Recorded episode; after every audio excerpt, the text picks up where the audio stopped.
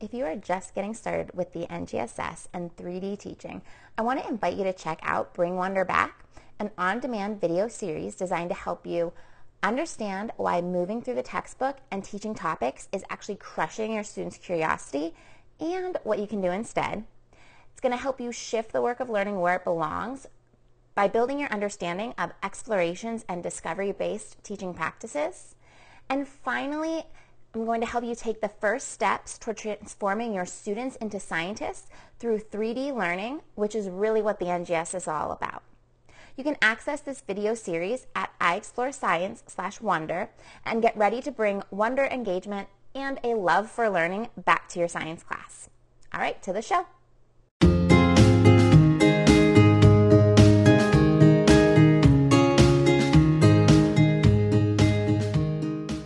Welcome to the Teaching Science in 3D podcast. I'm Erin Sadler from Sadler Science. And I'm Nicole Van Tassel with I Explore Science.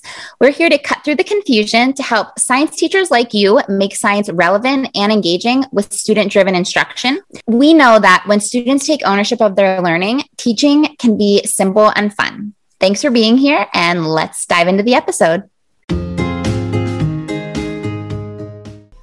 Hey there, this is Nicole Van Tassel from I Explore Science, and I'm just hopping in to invite you to check out an upcoming opportunity to connect with fellow three dimensional teachers who like just get it while also growing professionally to become the 3D teacher and leader that I know you are meant to be.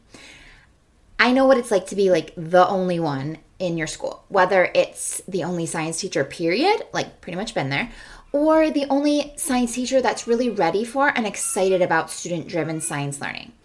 It's really hard doing it all alone, from the actual lesson planning and instructional design to just traversing like all of the hiccups and challenges and new experiences that come along with this type of teaching. And I found it's equally hard, and maybe this connects with you, but it's equally hard when you have those really great days and there's not really anybody who you can celebrate with. Like, nobody really gets what a great thing happened in your classroom. So, I created the Be Curious cohort program last year to give teachers like you a space to really fill your cup, to be held accountable in like the good kind of way, to help you stay motivated and really ahead of the game, and also to help you learn and grow like while you're at it. So, if you're looking for a community focused program this school year designed to really elevate your teaching and help you bring a truly three dimensional, student driven approach to your classroom, please check out the Be Curious community cohorts. You can get on the waitlist as well as view all of the details, the nitty gritty stuff by visiting iexplorescience.com slash cohorts. And of course, we'll put that in the show notes.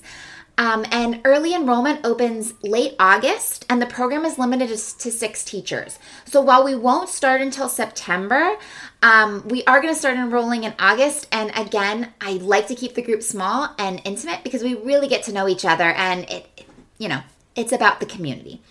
If you have any questions, please reach out. But again, you can learn more about the Be Curious community cohorts if you visit iexplorescience.com backslash cohorts. All right, back to the show.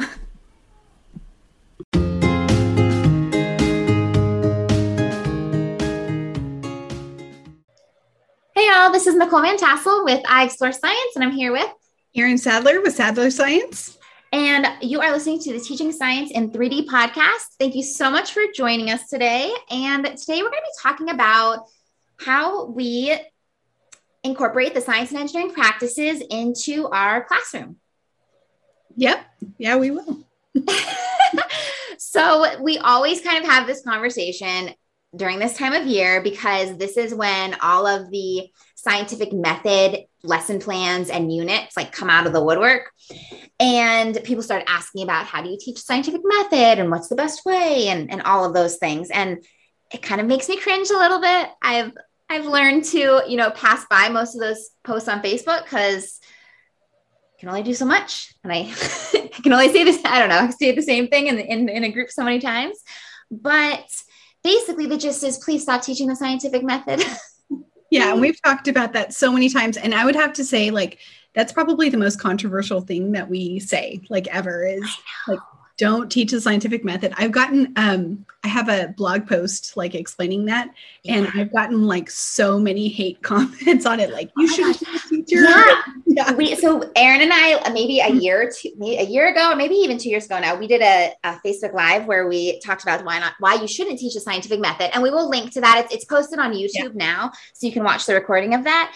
But I I think that's the only video I have that I on my YouTube. Not that I have a huge YouTube audience, but that's the only video I have that has like a couple either mean comments or, or dislikes, like thumbs down. yeah. So we know and it's it's that is one i think people are just really attached to i don't know kind of in the same way that people are attached to like pluto's a planet or we just have this attachment to the scientific method and I think there's also though there's like a misunderstanding about when we're saying don't teach a scientific method, we're not saying you don't teach your students how to design investigations. We're not saying you don't teach your students to um, analyze data. So there's there's like a misunderstanding about what I guess what we mean when we say that don't teach a scientific method. Sure. Um, so that's I feel like that's what we're kind of going to clarify here. Like, okay, don't teach a scientific method. Like, well, what do you do instead? Yeah. Yeah. yeah. Um, so Erin, I often see as the NGSS has kind of like been gaining traction and all, I do see a lot of people starting to say, like, okay, I know I'm not supposed to teach a scientific method. So is CER the new thing? Or you know like there's this debate on like whether it's the scientific method or cer or science practices. So why don't you can you clarify that up for our audience? Okay. So first of all cer is really just like covering one practice. Maybe like sometimes we consider covering two practices. Mm-hmm. so, like um you know it's really only for argumentation or some people use that cer format for um constructing explanation. Yeah. Yeah. Um, i think it's yeah. but it doesn't cover all of the science and engineering practices. It doesn't it doesn't cover um, analyzing and well, I mean, like you could bring in analyzing and interpreting data, but it is not explicitly stated in that in that form. No, and you know the thing is with CER, it's very much it's not necessarily like a I mean, it could be used as a formal ass- assessment type of thing, but it's kind of what you do after students have learned. And that's not, that's not the only time you're supposed to bring in practices, you know? So it only really fills like that one role of like your students showing you what they know. Yeah. And maybe a little bit of clarifying that understanding through like argumentation and all that. But it's definitely not a replacement for using like all of the science practices in your classroom at all. Well, and I think that um that that teachers feel like it's like the conclusion part of the like a formal lab report. And so if they teach them that and they're focusing on the practices, but it just yeah there's you're missing a lot of steps in there if that's what you're doing. Yes definitely. Okay so then cer is yes it's a good thing to do but it is not replacing um, basically three-dimensional instruction or the science practices. There's more to it. So you know what we what what we are doing is we're focusing on the science and engineering practices.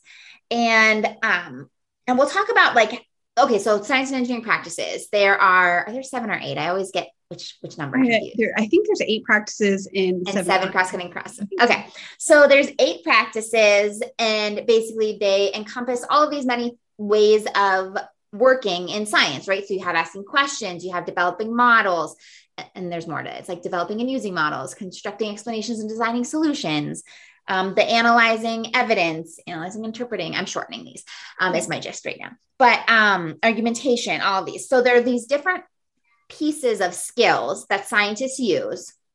It's different from the scientific method because it's not linear. It's like a toolbox that you pull out the relevant skill. Now, the problem with the toolbox, Erin, you can take it over now. okay. So, one of the things that I'm seeing as a replacement is that we teach all of these practices at once. So instead of doing like a scientific method unit, we're doing like a science and engineering practice unit where you go through and you introduce the practices one at a time out of context and you're just like kind of throwing everything at the kids all at once. Um, the problem with this is when you teach kids to use tools out of context, one, it, nothing really sticks very well. And two, I, I so I use this toolbox analogy like if I went and I told my next door neighbor who has like zillions of tools, like, hey, I'm doing this project. Can you give me something to help me? And he handed me his, his entire toolbox, I would be completely and totally overwhelmed. I would not know where to start. However, if my super handy next door neighbor told me, here, use this particular tool, and showed me how to use it, it would be super easy. So if I'm like hanging up a picture in my house and he hands me, you know, like a screwdriver and like, you know, shows me how to do it, then I'll get really comfortable using that tool. And the next time that I need to use a screwdriver, I'll know what to do. And maybe I'll even feel brave enough to use like a power tool or something like that at some point. Um, but but if he were to just give me everything all at once, it would be di- very difficult. Um, if so, if he you know taught me how to use that screwdriver, and then you know next time I needed a different tool for the job, and he showed me how to use that, then eventually I would come to know how to use all of the tools really well, but I wouldn't be overwhelmed. I would just get them in the context that I needed them, and I would learn how to use all of them really well. So that's yes. the analogy I use. Perfect. Yeah, exactly. You're you're how they should be used is really in the moment as it's relevant to mm-hmm. what your students are doing, right? So and that, you know, a lot of times there's questions about like, well, what how does like 3D look in the classroom? And that's literally exactly how it looks. It's like you have this problem or this task like we need to understand this piece of content or we need to explain this specific phenomena and we take the science and engineering practice tool that we need and we use that tool to understand that content or solve that problem or explain that phenomenon or whatever it is. And, and that's what this three dimensional teaching looks like on the day to day. It's literally just pairing the tool and the problem or the content or whatever. And obviously, you bring in the cross cutting concepts too, we are going to be talking about more on the cross cutting concepts in our next season um, starting in september. So if you're like okay i have two of the pieces but now what do i do with that third one? We'll get there. Um, but really that's like how these are meant to be used. So in a three-dimensional classroom you are seeing practices being used by your students every single day. So it's not you know the teacher analyzing the data. It's not the teacher designing the investigation. It's not the teacher asking the questions. It's literally the students doing that every single lesson. That's i'm glad that you brought that up because i have seen like um, the teachers doing doing the practice like oh i made this model. You practice using yes. the model that i've created or you know something like that so i'm glad that you said that students are the ones that are using the practice students yes um, and you know it is important to to like recognize that in different parts of your lesson each day different practices might come or different dimensions might come to the forefront Mm-hmm. Like you might have half of your lesson where students are really heavy on analyzing data. And then maybe the focus shifts more toward, okay, now let's focus on the content and the science ideas that that data is connected to. And so if you walked in at any given moment, one dimension might be more front and center than the others but they still really should all be incorporated into your lessons like in every single lesson yeah. so it's not like this entire lesson is only about content and this entire lesson is only about the practices it's definitely interwoven yeah definitely definitely yeah okay so before we get into like kind of talking about how we actually prepare our students to use these practices and how we teach our students to use these practices, right? Because we're not teaching the scientific method. So, what do we teach them instead? Um, I do want to just share very briefly how I think about my lesson planning. And I'm not going to say this is like the only right way because we can all do things differently, but this is a way that helps me ensure that I'm really, I am bringing in three dimensions to all of my lessons. And as much as I am always saying, like, it's not all about the content, I typically do start with the content idea. Uh, when I am planning a lesson, I, I do think about, well, what idea do I want my students to walk away understanding? Um, what idea is going to help them explain this phenomenon or what idea is going to help them, you know, solve this problem? And then once I have that content objective, so a lot of times it will, it's a very like bland objective initially, like explain that organisms are made of cells. Okay. I mean, that's not like a active student. Um, you know, it's basically saying they're going to know that organisms are made of cells. I would not call it a good objective. Um, but I think about, okay, how could my students figure out that organisms are made of cells by using a science and engineering practice? And that's when I, I just go through my list of practices and I kind of ask myself, does it make sense for them to develop, like, would developing a model help them figure that out? Like, not really. You'd have to know that they're made of cells in order to develop a model. That doesn't make sense. Would carrying out an investigation, okay, that might like maybe they could look at different things under a microscope and they could say, like, these are the living things, and look, they all have these little cells, and these are the non living things, and they don't have those things. Um, and so by looking at by designing an investigation, by carrying out an investigation, something like that, they could kind of discover, have an aha moment that all of these things had this in common. And those things are called cells. And so now I know that organisms are made of cells. So I kind of just have my content and then I match up um, the practice that's going to allow them to like uncover or discover that idea. And then obviously you are bringing in your cross concepts, like they might be looking for patterns, or we might be talking about scale and proportion. And okay, you can't see it at the eye level, but when we look at a microscope, it lets us see more and understand more, you know, and that's where you bring in that third dimension cross concepts. For me, that's how I, I typically plan. Um, but but I but it's it's really the practice is what's helping my students get to the idea. Yeah. And, and, that way the idea doesn't come from me. I don't have to tell my students organisms are made of cells. Right they right. come up with that idea. Yep, definitely.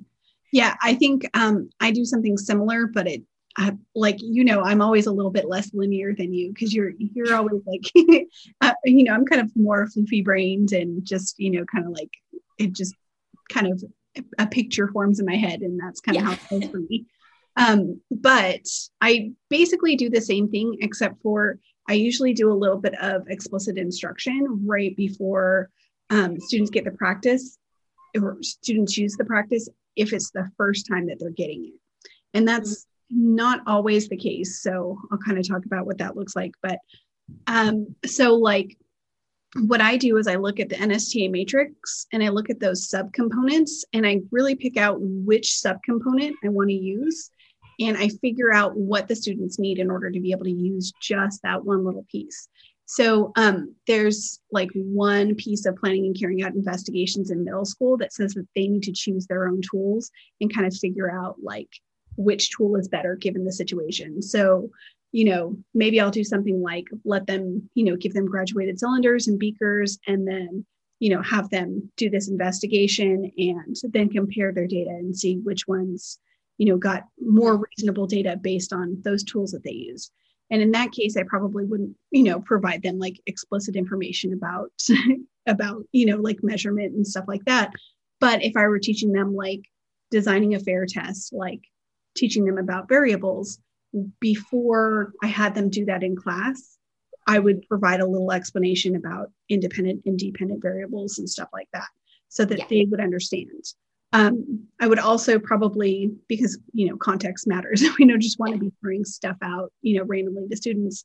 Before we did that, like I've said before, my students are generally relatively good at math.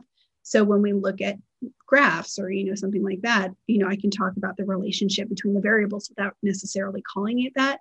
So that yeah. I'm just providing them with that information about about experimental design right before they need it yeah that's see that is like i I, I don't do that so that's why i'm really glad that you're sharing how you do that.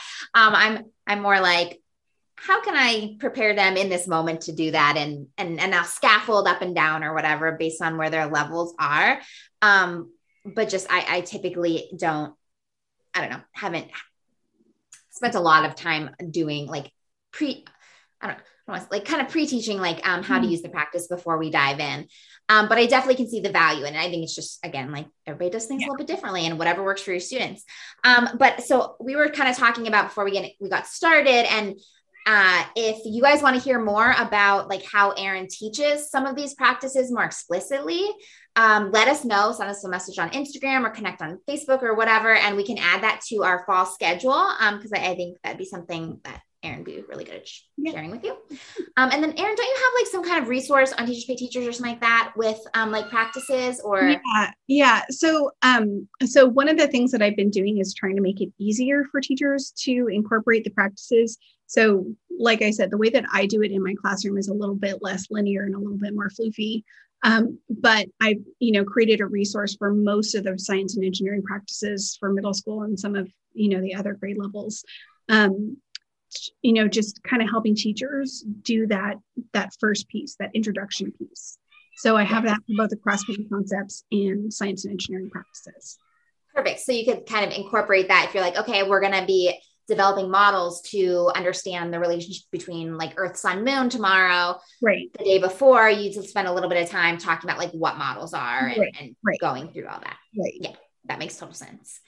Um, one thing I do want to throw in too before we like end. So we have kind of talked about how you have your almost like your primary practice in a lesson that really lets you uncover the content but there's always benefit and and this is something i feel like if you are just starting out like do not put pressure on yourself right. to do this but if you are feeling like okay i'm ready to take it to the next level you're going to start to notice as you're developing an activity that hey i can bring in more than one practice or you know we're talking about um, maybe we're obtaining information from I had this really cool science article that I want them to read about this new study that happened, you know? And so that's obtaining information. We're going to evaluate the claims. But then you're like, oh, but hey, we could talk about the methodology that the scientists used. And we could talk about why they chose to, to collect that evidence and why they did not collect other evidence or something like that. And you'll find yourself, um, or you can even, you know, challenge yourself to think of like, what additional practice could I kind of sprinkle in? And it might just be one question you talk about during discussion. It could be a prompt on like an organizer, but that's kind of like a way I think we can take it even to the next level with three dimensional like approaches in teaching. Um, also, side note, I don't know if you can all hear my kids screaming in the background. Yeah, I can barely hear it, so I don't think they'll be okay. okay. Um, yeah, I'm not really sure what's going on out there, but I'm sure my husband has it under control. Yeah, yeah. Um, I would also say it depends on what time in the school year that you're, you know, like it, in the in the very beginning of the school year, I kind of start out with just like asking questions, and then I bring in another science and engineering practice, and then I feel like that's a tool that we can use pretty much all year long. So so once that tool has been introduced, then I can start intermingling them. And you, usually that happens, you know, like in the beginning of the second quarter and into the second semester kids are starting to like become familiar with the practices. So mm-hmm. I can kind of throw a couple at them and they're not going to be overwhelmed. Oh, that that's such a good point to bring up. Yeah, you definitely don't want to overwhelm. Even if you might be feeling ready, you don't right. you have to keep in mind that where your students are too, and so they might not um, be ready for that. I I do think asking questions is one we can always bring in. Yeah. like literally at the end of every activity, you can be like, "What else do you wonder now?" Or like, you know, when you go back to your question board and I'm actually getting into our next episode, which is going to yeah. be about asking, like, what yeah. do we do with our students' questions and our students asking questions? But, um, but that is a good one that you can sprinkle in pretty easily because even if they're not great at the, you know, the practice of asking questions, like asking scientific questions or questions that can be investigated in the classroom or with your tools available, or any, they can still just ask questions. You know, right. pretty much right. anybody can ask questions. My my two year old can ask questions. Oh yeah, lots of questions. so Oh my gosh, so much screaming. so much screaming back there. Um, yeah, so I think that's kind of all we really talked about or like wanted to to share with you today. We really want to encourage you to go beyond teaching the scientific method and that linear approach to science and instead just thinking about the science practices as this toolbox that you want to pull out what's relevant when you need it and just build up your students kind of mastery of each tool. Yeah. Sounds perfect. okay, so as we are, we're going to end now because my kids are literally losing their minds outside. um, thanks so much for joining us, and we will be back next week, and we'll be talking about what do we do with our students' questions. So, sounds yeah. good. All right, thanks so much, guys. If you um like this podcast, please leave us a review. It helps iTunes like us more. I think. Yeah, um, we appreciate it, and we would love to hear from you. Bye. Have a great one.